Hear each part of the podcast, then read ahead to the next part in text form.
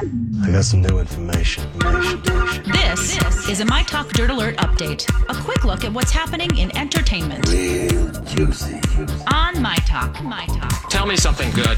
The Real Housewives of Beverly Hills is taking an extended break amid season 10. In addition, The Real Housewives of New York City is being put on hold for two weeks. Uh, the hiatus is related to the break production took at the beginning of the pandemic. And according to Bravo's Instagram page, Beverly Hills will be back on Wednesday, July 8th. Independent concert venues across the country are in trouble because of the pandemic.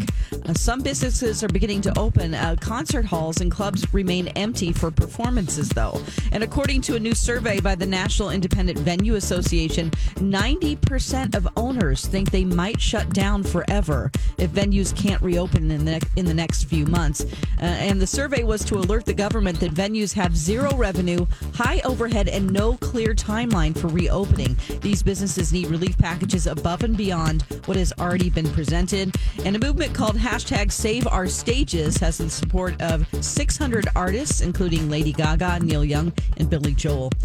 HBO Max removed Gone with the Wind because of its troubling racial content, but they plan to bring it back along with a quote discussion of its historical context and a denouncement of that content. That's the latest dirt. You can find more on our app and mytalk1071.com.